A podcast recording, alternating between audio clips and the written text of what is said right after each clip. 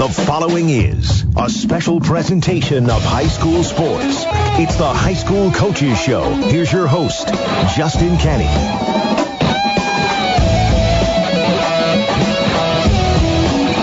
Welcome in, everyone, to the Week 7 edition of the ESPN Coaches Show presented by Crumbach Chevrolet. I am Justin Kenny. He is DC Hendricks. He stole his headphones. Already getting the look here, just a minute into the show, but uh, we're here each and every Tuesday, 6 to 7, talking area high school football, which we're going to do for the next 60 minutes or so. Just a couple seconds, we'll be joined by Dan Vance of Outside the Huddle, as we are each and every week to kick off the show. We'll look back at a wacky week six, and um, I got to watch most of it from home. Um, oh, Optimum Performance Sports. We uh, we bailed on going to Norwell pretty early on Friday, but uh, it was a late night for Mr. Vance out in Monroe. DC Hendricks, I'm sure it was a late night for you as well last Friday. I had some games on Saturday, so uh, we'll talk to Mr. Vance here in just a couple seconds about that and uh, look back at a, a, a two-day uh, marathon of games last weekend. Bottom of the hour, we'll have Todd Mason of the Eastside Blazers join us. Eastside in command of the NECC Small School Division. Went to Churubusco a couple weeks back and uh, really, really demolished a very good Churubusco team. Really um, ra- kind of corralled that offensive running attack of Churubusco. So we'll talk to Coach Mason, and then 6:45 we'll talk to Jimmy Linn. New Haven Bulldogs, a team started the year off 0 and 4. Felt like, man, it's going to be a lost season for the Bulldogs, but they've run off back-to-back wins against quality opponents. They're 2 and 4 and uh, all of a sudden we're looking at a Bulldogs team that could be a threat.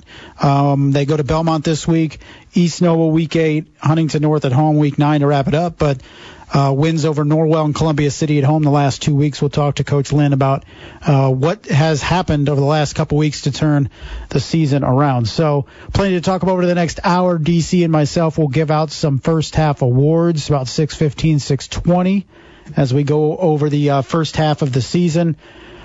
But let's bring in Mr. Dan Vance of Outside the Huddle, who's on the phone with us right now. Dan, how are you? I'm doing great, man. How are you doing? I'm doing just fine, and uh, welcome back. You went uh, a weekend trip up uh, northwest, didn't you? I, I did. I did. It was not a very successful week at the weekend at the casino, but you know, had fun. That's what matters, right? Oh, I mean, how, how can you have fun when you lose money? But I guess I'm not a gambler. I, I did get running updates from you to see how uh, further and further in the hole you went. It wasn't. It wasn't exactly uh, pretty, but you know, acceptable at least. Yeah, yeah. Well, you know, after the crazy week of football we had uh, last Friday and Saturday, I mean, you were kind of half half watching it over Twitter on Saturday. I'm sure from the roulette tables, it was kind of a, a different change of pace having games Saturday afternoon, Saturday evening. Yeah, it was. Uh, it was definitely a crazy week, and I, I really thought I was going to avoid it in Monroe. It looked for like for a while like it might pass right by South Adams, Adams Central, but not to be the case. But at least we only had about a 45 minute delay. Yeah, it wasn't bad comparatively, particularly in the SAC. Dan, let's look back at that South Adams Adams Central game. I don't think any of us were surprised that South Adams won, and even the margin wasn't altogether surprising. I felt maybe it was a 20 point difference, ended up being 28. But for you, what did you see on Friday night out of South Adams? Well, the impressive thing is the fact that they won the same way they've been winning, and that's by going aerial. And Coach Grant Mosier told me before the game that they were just going to go out there and chuck it still, even with all the rain, uh, wet conditions, wet field, wet football. And James Arnold just goes out and has a career best performance, uh, South Adams best performance throwing the ball. It, this, this team is just unbelievable at this point and what they're able to do. Like you said, I'm not surprised they beat Adams Central. I'm not really surprised even by the score.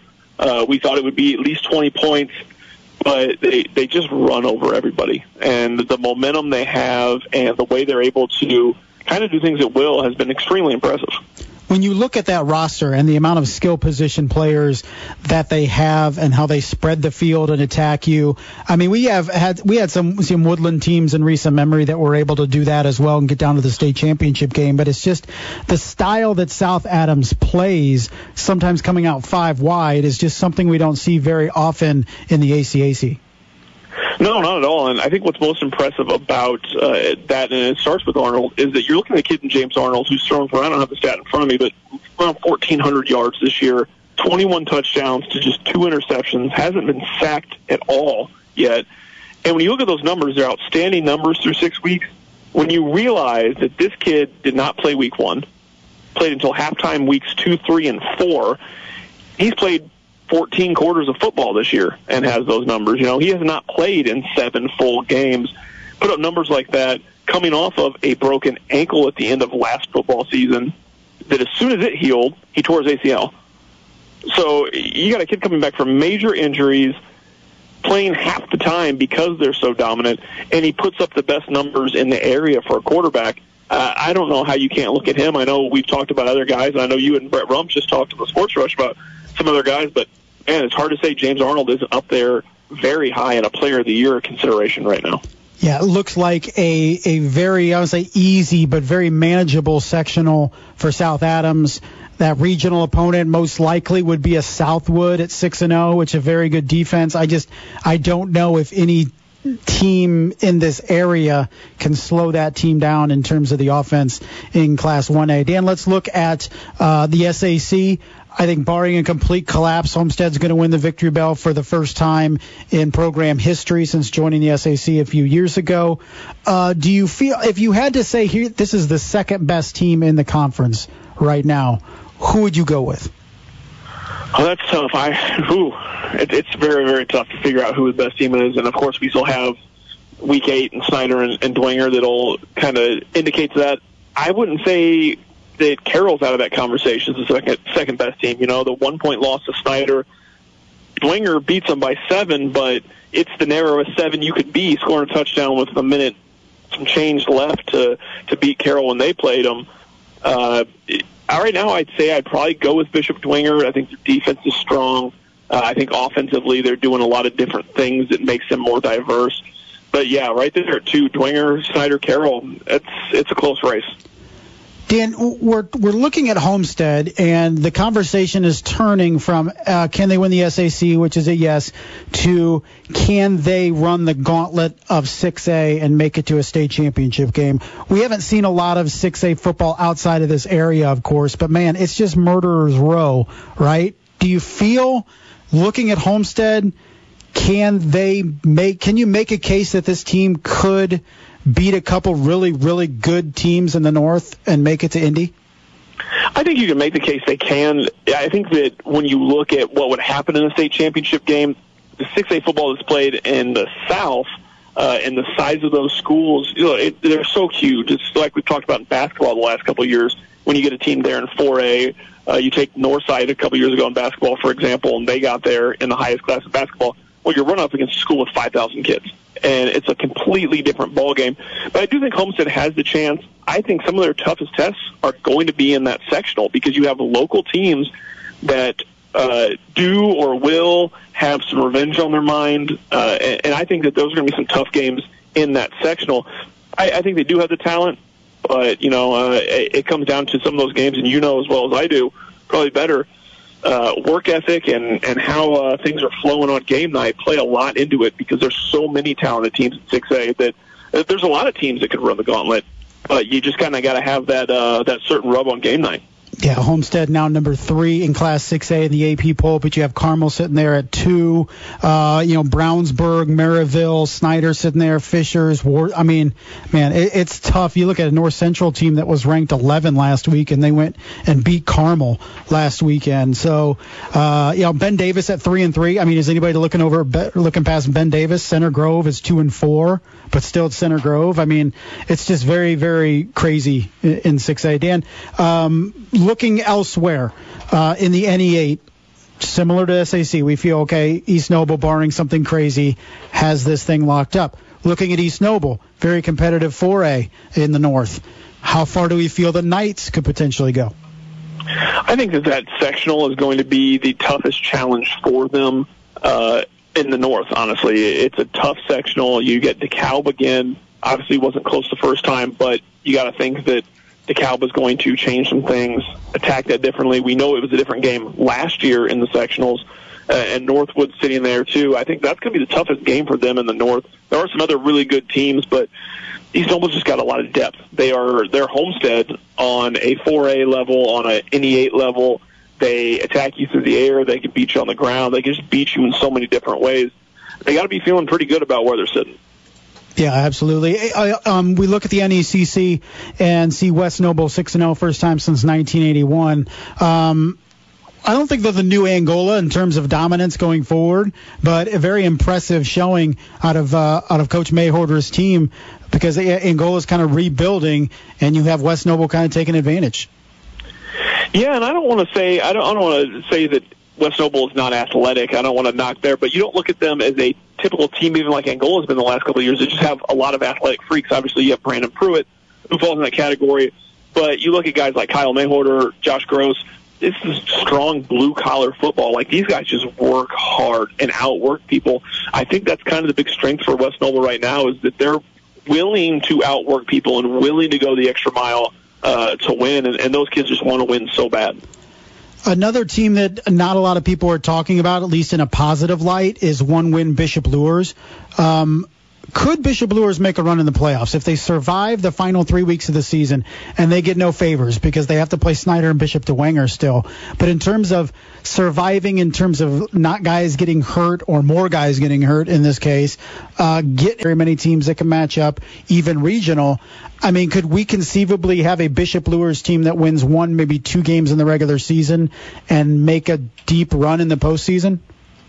I think that's always a possibility because Kyle Lindsey is such a good coach. It's so hard because we haven't really even gotten to see a true Bishop Luers team basically all season, maybe week one. There's been so many injuries, uh, so many things that have pushed them back. I think that's an interesting sectional. You know, like you say, uh, full healthy talent wise, nobody is there with Luers. But who in that sectional is going to be healthy? You know, the Bluffton team is looking pretty solid right now. If Bluffton's healthy and Luers is not, can they do enough? But they haven't been healthy every week. Uh, if Woodland, who struggled all year, gets guys back that haven't played for them, if Ben Reedy is back for sectionals, uh, if David Bischoff is eligible for sectional play, you know, what could Woodland do? And I think there's a lot of question marks in that sectional. It may be the most intriguing sectional in this area because of that, because we don't know who's going to play. Dan Vance of Outside the Huddle.net joining us here on the ESPN Coaches Show presented by Crumback Chevrolet. Dan, uh, what do you want to see over the final three weeks? I think we can try to sexy up the schedule in terms of matchups, and we have Homestead Carroll this week, and we have, uh, you know, Homestead, you know, Dwenger playing a big game with Snyder next week. But by and large, these sectional or these conference matchups don't mean much because uh, of the big, you know, teams at the top that have already pretty much wrapped it up. But so you, in terms terms of what you see over the next three Fridays, what do you want to learn? I don't know that there's much to learn. What I would like to see is that teams don't phone it in because of what you said, because these conferences are all but wrapped up. I mean, they're, they're not officially yet, and East Noble probably has the toughest road uh, of any of these major conference teams. Uh, not that it's not winnable, but Columbia City and New Haven represent decent challenges. I just don't want to see teams phone it in. You know, go hard, go strong into sectionals. Obviously, there are going to be some guys that get rested at a certain point uh, because you want to have them healthy for sectionals. We understand that, but I, I just want to see good, strong football, and I think that that's the the hope going forward. Uh, and there are some teams that it'll be interesting to see what they can bring and what they can continue to develop into heading into sectionals. Uh, what Carroll can do this week against Homestead. Uh, obviously, a rivalry game. Does Homestead look past Carroll? I wouldn't think so.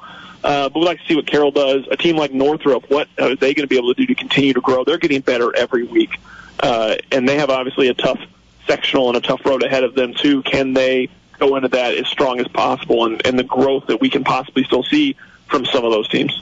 Dan, before we let you go, let us know what is new at OutsideTheHuddle.net this week. We'll have a blitz column tomorrow talking about uh, kind of the, the buy and sell of teams where we're at right now, the, the little bit of a stock watch on teams that we think could have a run in the postseason. Uh, in our normal coverage, we'll preview our game of the week on Thursday and Blitz's picks. And we're still going through our countdown of our top 50 girls basketball players. We launched that last week. A week from today starts the top 50 boys basketball players. So some good content there. Get into basketball season a little bit, uh, but still uh, eyes heavily on football and, and what some teams can do down the stretch. Only Dan Vance will be in the thick of uh, prepping for basketball season on October 1st, in the in the middle of football season. Uh, yep, probably. Probably just me. uh, all right, Dan. Always a pleasure, man. Thanks for joining us, and we'll talk to you next week. All right, thanks, guys. That's Dan Vance outside the huddle.net joining us here on the show as he does each and every week to kick off uh, the festivities at 6 o'clock. Uh, I, I agree with Dan because you look at these conferences and you look at the SEC and man, Homestead's going to have, really have to lay some eggs to open the door for anybody else to win the league. East Noble the same way. South Adams took care of uh, arguably its toughest test with Adams Central last week. Um, NECC even maybe some more intrigue there, but by and large, uh, these conferences are locked up with three weeks to go. Usually at this point of the year, we can say, okay, this game in week eight, this game in week nine is going to decide the conference. Um, but we're even ahead of that in terms of 2019. I just these teams that are good are that good. So um, that's kind of where we're at in in each of these conferences. So um, you know, not a lot to look forward to on the field in terms of the next three weeks in terms of marquee matchups. But we want to see which teams are, are getting better. Every coach says they want to be playing their best football in week 10.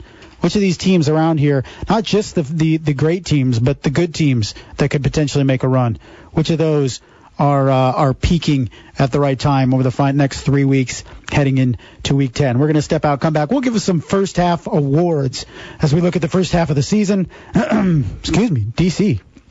Man, uh, would you put in my water? Like a 30 year smoker here. Man. Get it out. Jeez. Anyway, uh, we're going to come back, give some first half awards out for the first half of the season. DC and my uh, DC Hendricks and myself will do that after the break. You are listening to the ESPN Coaches Show presented by Crumbach Chevrolet on ESPN Radio 1380 and 100.9 FM. You're listening to the High School Coaches Show with Justin Kenny on ESPN Radio 1380 and 100.9 FM.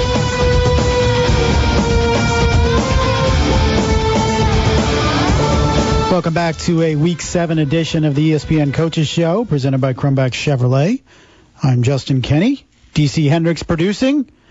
Thanks for being here, DC. Thanks for putting a list together of your uh, first half what honors. I tried. I did it on the fly, so we'll see how it goes. So yeah, we'll go. We'll, we'll do it. So yeah, we're a little past halfway, but uh, a little bit but it's it's fine. Whatever. We make our own rules here.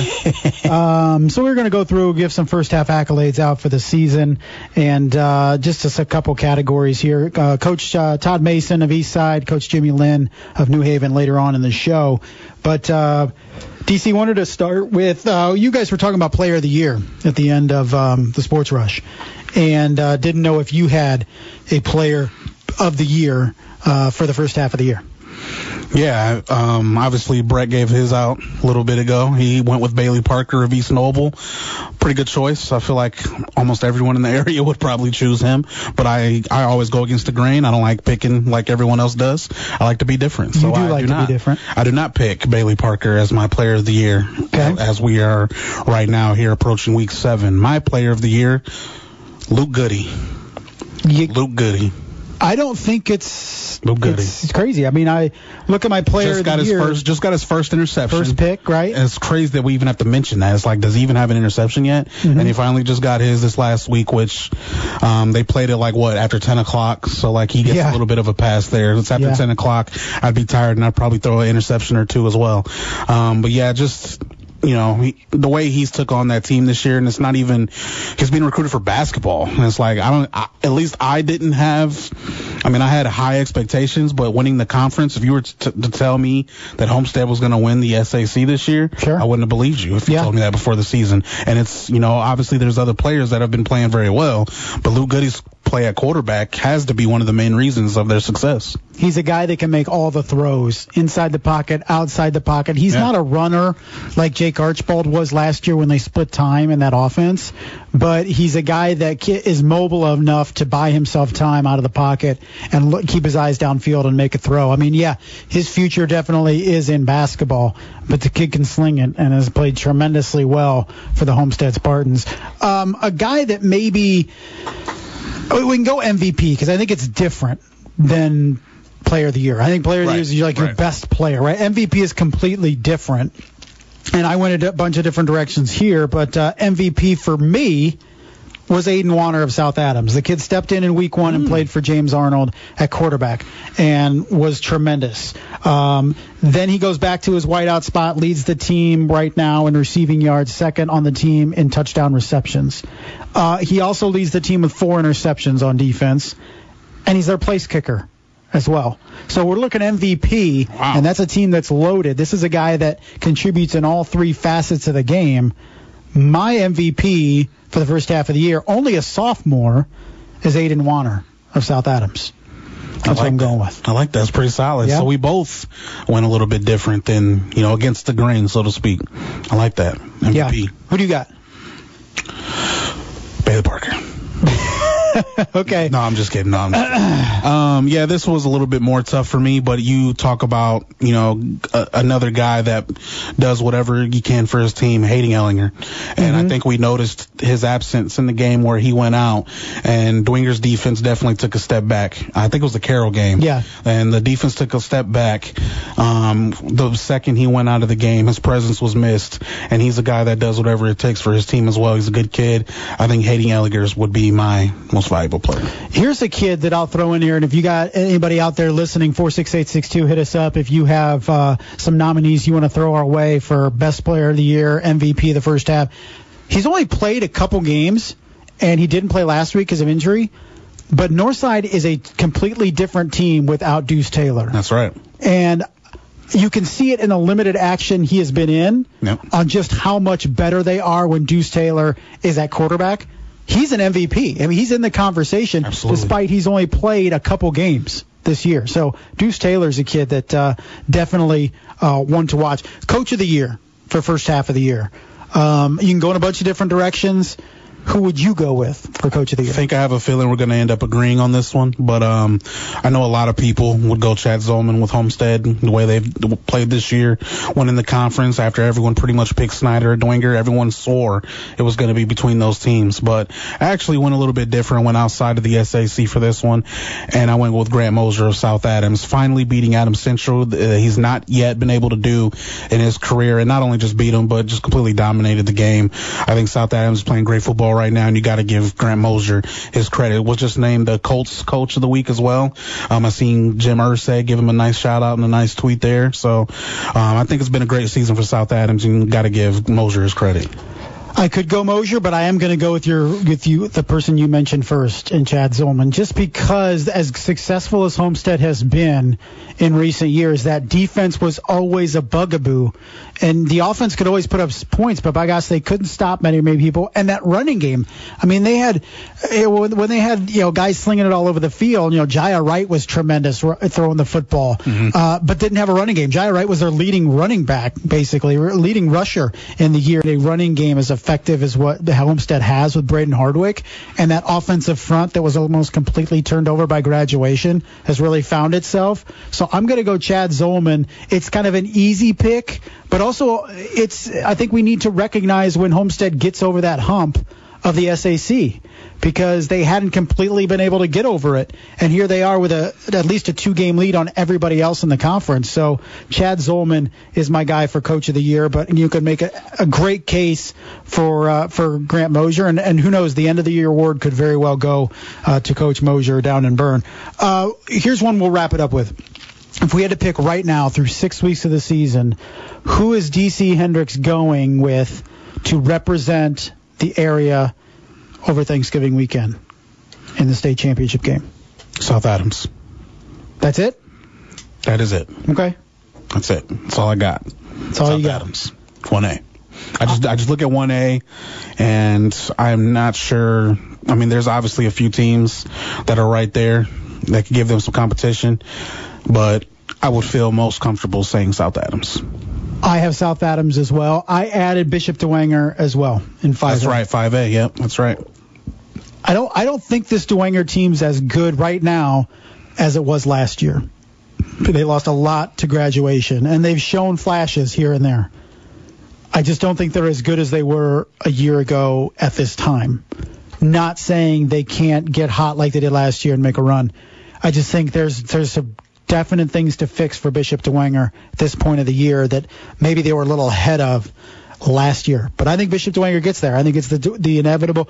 We've always felt since the beginning of the year that it was going to be Dwenger and New Palestine in that 5A championship game. I'm going to stick to it.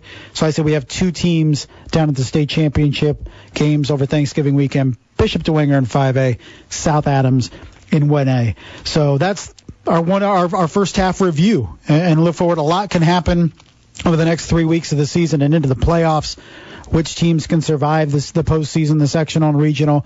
We have a surprise or two. Do we see a good team go down? I'm still saying Snyder is itching to get that rematch with Homestead. I think that defense, while undersized compared to traditional Snyder defenses, will make the the necessarily necessary adjustments to take away some of the things that Homestead was able to do against them. I just don't know if they can get enough defensive stops even if they improve because they gave up touchdowns on their first seven possessions when Homestead had the ball against Snyder. So Snyder has to shore some things up, but no team uh, since 2011 Penn has beaten Homestead or excuse me Snyder twice in the same season, and I couldn't tell you the last time an SAC team did it. So, uh, you know, Northside in recent years was able to beat Snyder in the post in the uh, regular season, lose to him in the postseason. Wayne a couple years ago beat Snyder in the regular season, lose to him in the postseason. Uh, I, I just there's a precedent there that Homestead's going to have to get over. So that's going to be a fascinating matchup if we do indeed get it in sectional play. We're going to take a break. Come back. Coach Todd Mason, Eastside Blazers will join us. You are listening to the ESPN Coaches Show presented by Crumback Chevrolet on ESPN Radio 1380 and 100.9 FM. Now back to the High School Coaches Show with Justin Kenny on ESPN Radio 1380 and 100.9 FM. Welcome back to a Week 7 edition of the ESPN Coaches Show presented by Crumback Chevrolet. I'm Justin Kenny here with DC Hendricks producing till 7 o'clock. talking area high school football heading into Week 7. DC, okay? He just hit his funny bone on the...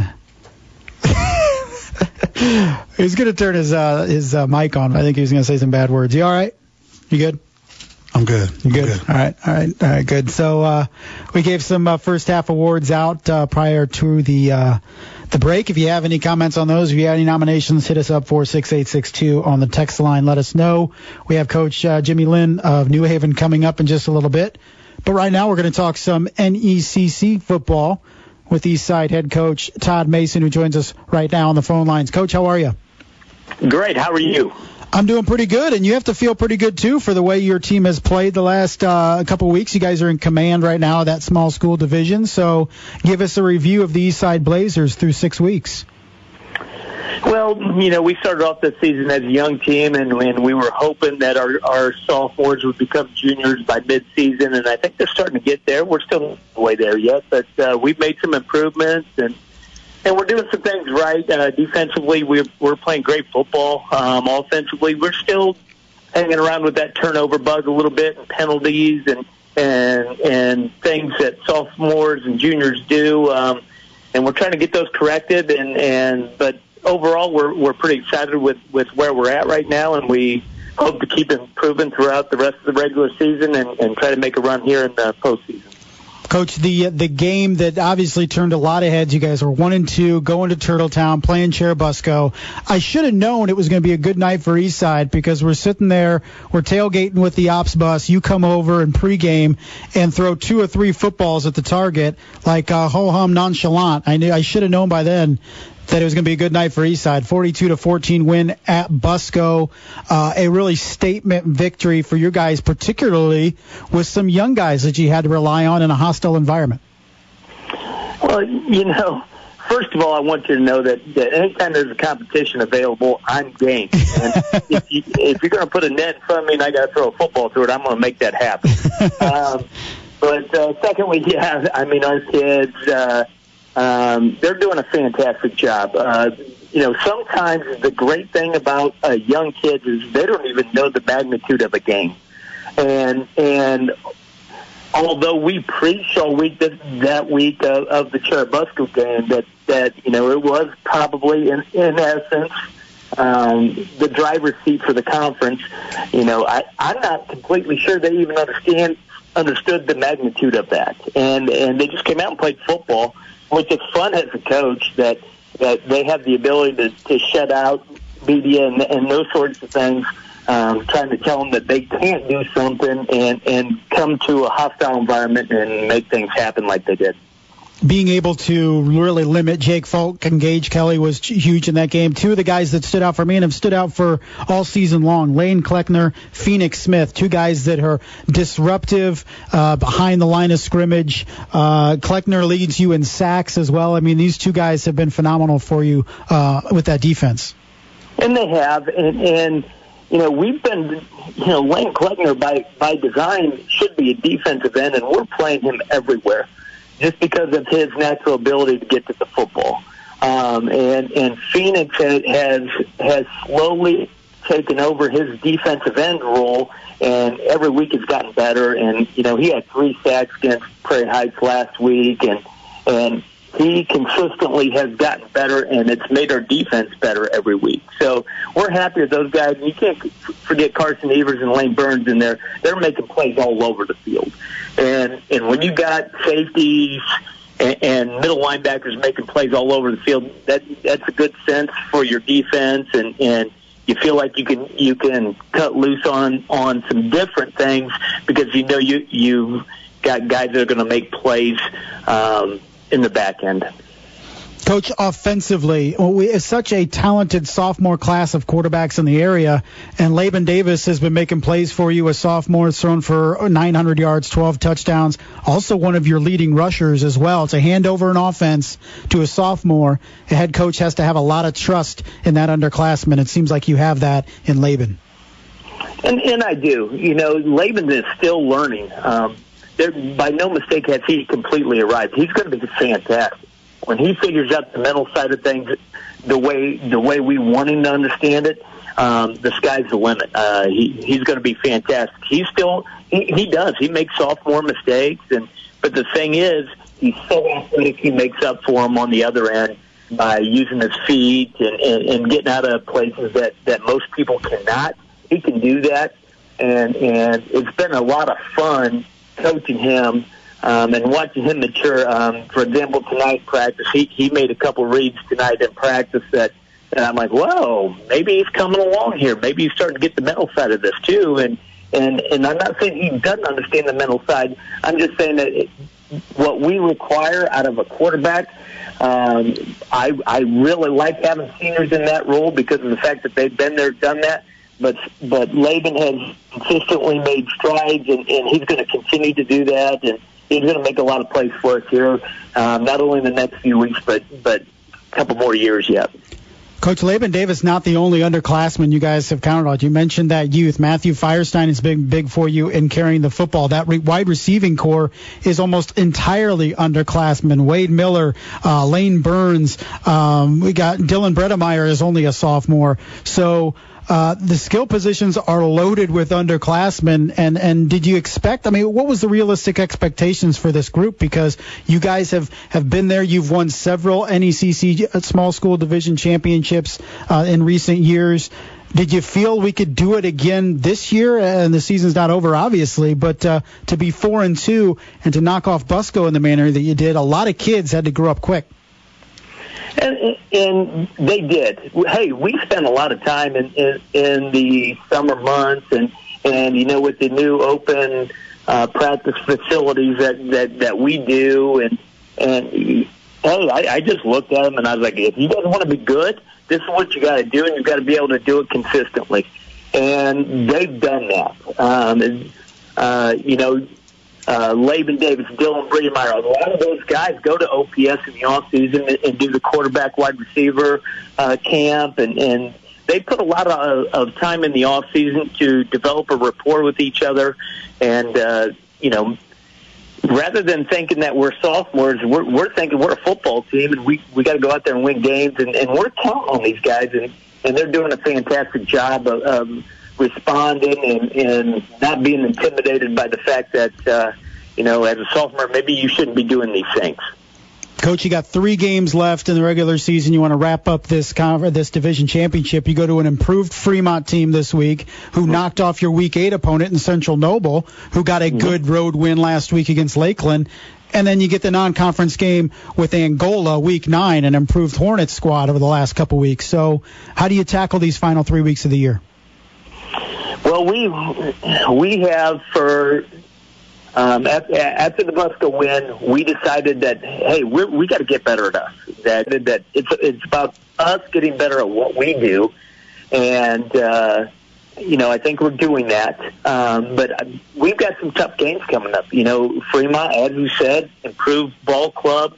Um, Central Noble just knocked off Lakeland, and uh, hey, you can say what you want about Angola. Um, you know, they had a they had a tough road to hoe at the beginning of the season uh, they're a darn good football team. So um, make no mistake, we're we're not thinking that we're just going to coast through the end of this season and try to make a run. We're trying to get better every week, and and we're going to have quality opponents, and and hopefully um, we can get rid of these turnovers and these penalties, and, and we can make make some good things happen against some quality opponents here in the next few weeks. Coach, every coach is different when it comes to this question, but when do you start looking at the field and the sectional and what other teams are doing? Is it something you pay attention to here and there throughout the year, or is it out of sight, out of mind to the last few weeks of the season? It's a little bit of both. I'm, I mean, there's, hey, I'm, you always want to know what's going on in your sectional, no matter whether it's week one or or if it's week nine. Um, but uh, you can get caught up in, in those sorts of things when you're looking for the future. You know, we got to we got to keep um, things in perspective, and, and hey, we've got to win two more NECC conference games to win a conference title, um, and we got to face a really good Angola team, and we got to do those things in that step process. And when sectionals roll, rolls around, we'll be ready for that. I, I, I promise you, we'll be ready for it. Um, but but uh, if you're asking me if I'm not paying attention to what on in the teams of my sectional, that would be a lie. We certainly do. Um, but right now, our focus is winning NECC title and and uh, finishing up this regular season. Coach, I appreciate the time taken uh, to talk to us here this evening. Good luck coming into Fremont on Friday and the rest of the way. We'll catch up to you down the road. Hey, thanks for having me on. I appreciate it, and uh, go Blazers. Absolutely. Thanks, Coach Mason. Thank you. That's Coach Todd Mason, Eastside Blazers, coming on the coach's show. His team's four and two, three straight victories. Of course, the biggest win of those three was the 42 to 14 win over Churubusco, a game that I was on the sideline for. And I felt like earlier in the year that Churubusco really had no equal in the NECC small school division because of that running game, because of Gage Kelly and Jake Folk. But Eastside came in and completely took that running game away. It picked off m- multiple passes in the first half. It really, really marginalized the edge that Churubusco had offensively. And I thought after halftime the Eagles would get back on track. It was just more east side after the break, and it turned into, into a 28 point victory. Wins against Garrett and Prairie Heights have followed, going to Fremont at three and three, coming up on Friday kickoff set for seven o'clock. We're going to take a break, come back. Coach Jimmy Linn, New Haven Bulldogs, will join us. You are listening to the ESPN Coaches Show, presented by Crumback Chevrolet on ESPN Radio 1380 and 100.9 FM. On the field, your team wants to finish every drive with a score. With a new Chevy from Crumback Chevrolet, you'll prefer to keep driving. Maybe in the new and redesigned Silverado, the most dependable full-size pickup and best-in-class fuel economy. Or the Equinox, with modern design and technology, all packaged into a safe and versatile crossover. Looking for more family space? Then the mid-size Traverse will get you where you're going in style and comfort. And you can't lose with the Malibu or the all-new Blazer. Score today and find new roads this season season with a visit to Crumback Chevrolet in New Haven. Ask yourself what you will miss more, your children or cigarettes. As long as I can remember, my mother smoked. She died from lung cancer when I was 16. I could not take the chance of continuing smoking and not being here for my daughter. I know how much I needed my mom still, and I didn't realize it until I had lost her. You're not just quitting for yourself. For free help, call 1-800-QUIT NOW. A message from the Centers for Disease Control and Prevention. In the aftermath of tragic attacks such as the one at Santa Fe High School in Texas, there is often an increase in hoax threats to schools and other public places. Whether false threats are made on social media, verbally or otherwise, criminals could be locked behind prison doors for up to five years. FBI Deputy Director David Bowditch. The Bureau and its law enforcement partners take each threat seriously. We investigate and fully analyze each threat to determine its credibility. In addition to time behind bars and a fine, other consequences of this crime include emotional distress to students, school personnel, and parents. False threats also drain taxpayer money and divert valuable law enforcement resources away from other critical responsibilities. Making false threats is not a joke. Think before you post. Report threats and suspicious behavior to law enforcement and in emergencies dial 911. With FBI This Week, I'm Molly Halpern of the Bureau. This Movember, here's to the straggly mustaches, the lopsided ones, the itchy, patchy, raggedy ones. Hey, I look good with this ones. The ones grown by dad, the ones grown for dad. Because whatever you grow will save a bro. Learn more at Movember.com. Hey, this is Scott Pieri with Birdies and Bogeys. We're sponsored by Apex Golf Lab and Optimum Performance Sports. Check us out this Saturday at 8 to 9 a.m. right here on ESPN Radio. And don't forget to find us on Facebook, Twitter, and Instagram. You're listening to the High School Coaches Show with Justin Kenny on ESPN Radio, 1380 and 100.9 FM. Welcome back for the final time here to Week 7 edition of the ESPN Coaches Show presented by Crumback Chevrolet. I'm Justin Kenny, DC Hendricks producing here till 7 o'clock. Talking area high school football. And uh, thanks to Coach Todd Mason for joining us before the break and breaking down the Eastside Blazers, who've had three straight victories, now sit at 4 and 2. A team that uh, has kind of turned the the page on the early part of the season, and we're going to break that down the early part and the last two weeks. Is New Haven sitting now at two and four? Got some solid wins over Norwell and Columbia City at home over the last two weeks. They go to Belmont on on Friday night. Head coach Jimmy Linn of the New Haven Bulldogs joins us. Coach, how are you, sir? I'm doing well, thanks. How are you? Not too bad. And and coach, it was two teams that kind of captured our attention earlier in the year and starting 0 and 4 was Angola and it was New Haven. But when you look at that schedule that you guys had, four losses to teams that combined 19 and 5. I mean, no shame in those games, particularly in taking Riley to overtime, battling Mississinewa, DeKalb. I mean, it was murderer's row there for you early in the year. Yeah, we um, uh, we have a tough early uh, non-conference schedule, um, and it's good for us in the long run. Tell you the truth, it gets us ready for uh, to see teams of similar size. Um, Mississinewa is in our sectional, and you kind of hit it on the head. We I feel like we definitely should have won that that first week. We did a lot of things um, that I wish we could uh, get back on that week one, and then we were we had a chance to go up 14 zip on Mississinewa and then we were up 14 to zero on DeKalb, and we just we just weren't finishing or being consistent early on in the season. Coach, starting 0 and 4, it, some teams it's easy for to lose the kids, and you know, bad start. Usually, it just starts you know rolling and rolling. How did you keep the keep the kids engaged, committed? Was this a group that you felt, man, even if we start out sluggish, they're going to stick with it. We can turn this thing around. Obviously, that was that was uh, my driving concern. Um, no one wants to start 0 and 4, and uh, hats off to our kids for for knowing, you know, we we should have and could have easily won a couple, two or three of those ball games, and uh, they saw it, and uh, they believe in what we were telling them that we were much better than 0 and 4, and that if we just play consistently and as good as we possibly can, then we'll start winning football games. Take us through the last two weeks, Coach. A Norwell win, 35 to 10. You beat Columbia City in convincing fashion, 31 to 9 last Friday. I think that really captured a lot of people's attention. Uh, what's been going right the last couple weeks?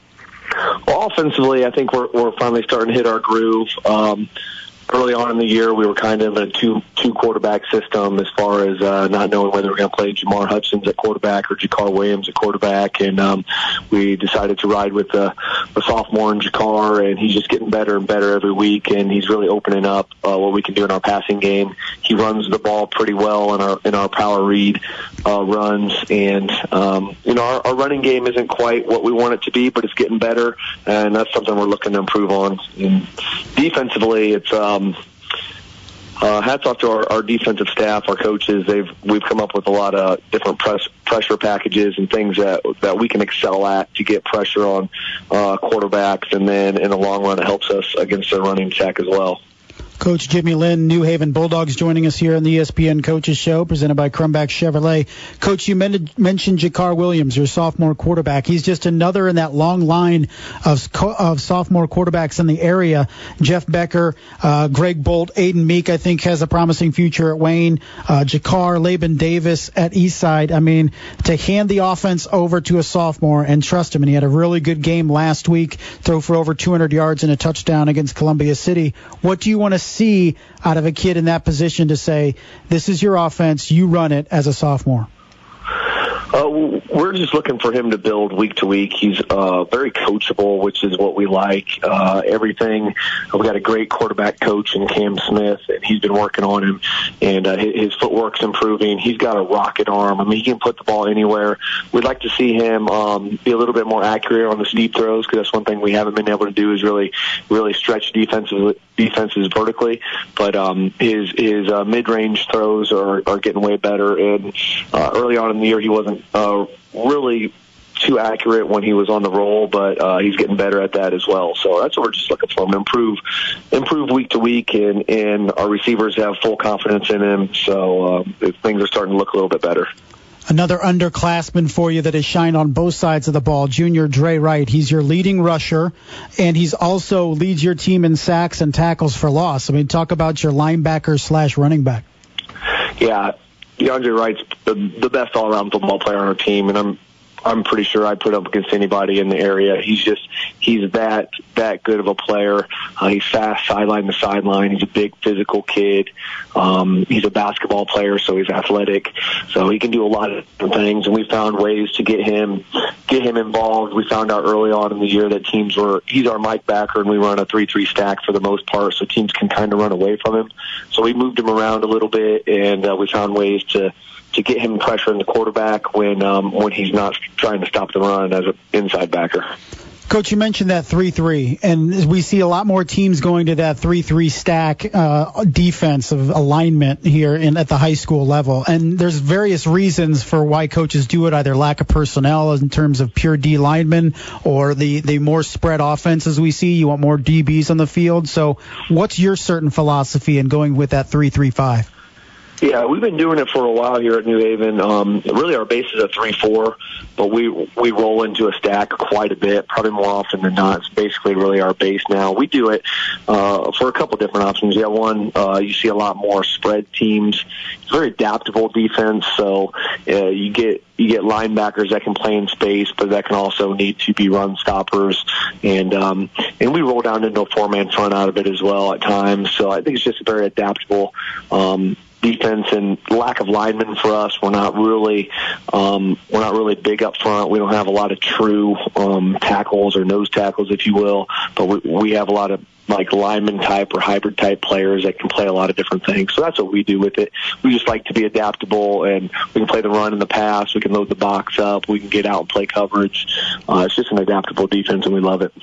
Coach, I appreciate the time. Thanks a lot. Congratulations on two straight wins. You go to Belmont on Friday. We'll see if you can make it three. Thank you. I appreciate it. That's Coach Jimmy Linn, New Haven Bulldogs, joining us. Team that started 0 and 4, but like we said at the uh, beginning of the interview, they played teams that are right now combined 19 and 5 to start the year. South Bend Riley lost to overtime by a point at Mississinewa who's four and two and has the worst record out of any of the four teams they played, and then open league play with DeKalb and Leo, and we're competitive in both. So knocking off Norwell and Columbia City in back-to-back weeks really impressive for New Haven. Norwell and Columbia City we're going to be in the thick of that uh, race for probably the second, third spot in the NE8. You felt behind East Noble. So coming alive, the New Haven Bulldogs and Jimmy Linn. They have Belmont this week. They go to East Noble week eight, wrap up the regular season at home against Huntington North. Thank you to Coach Jimmy Linn for joining us, as well as Coach Todd Mason of Eastside. We started off the show as we always do with Dan Vance of Outside the Huddle. For DC Hendricks, I am Justin Kenny. You have been listening to the Week Seven. Coaches Show, presented by Crumback Chevrolet on ESPN Radio 1380 and 100.9 FM. Podcasts by Federated Media. Podcasts by Federated Media.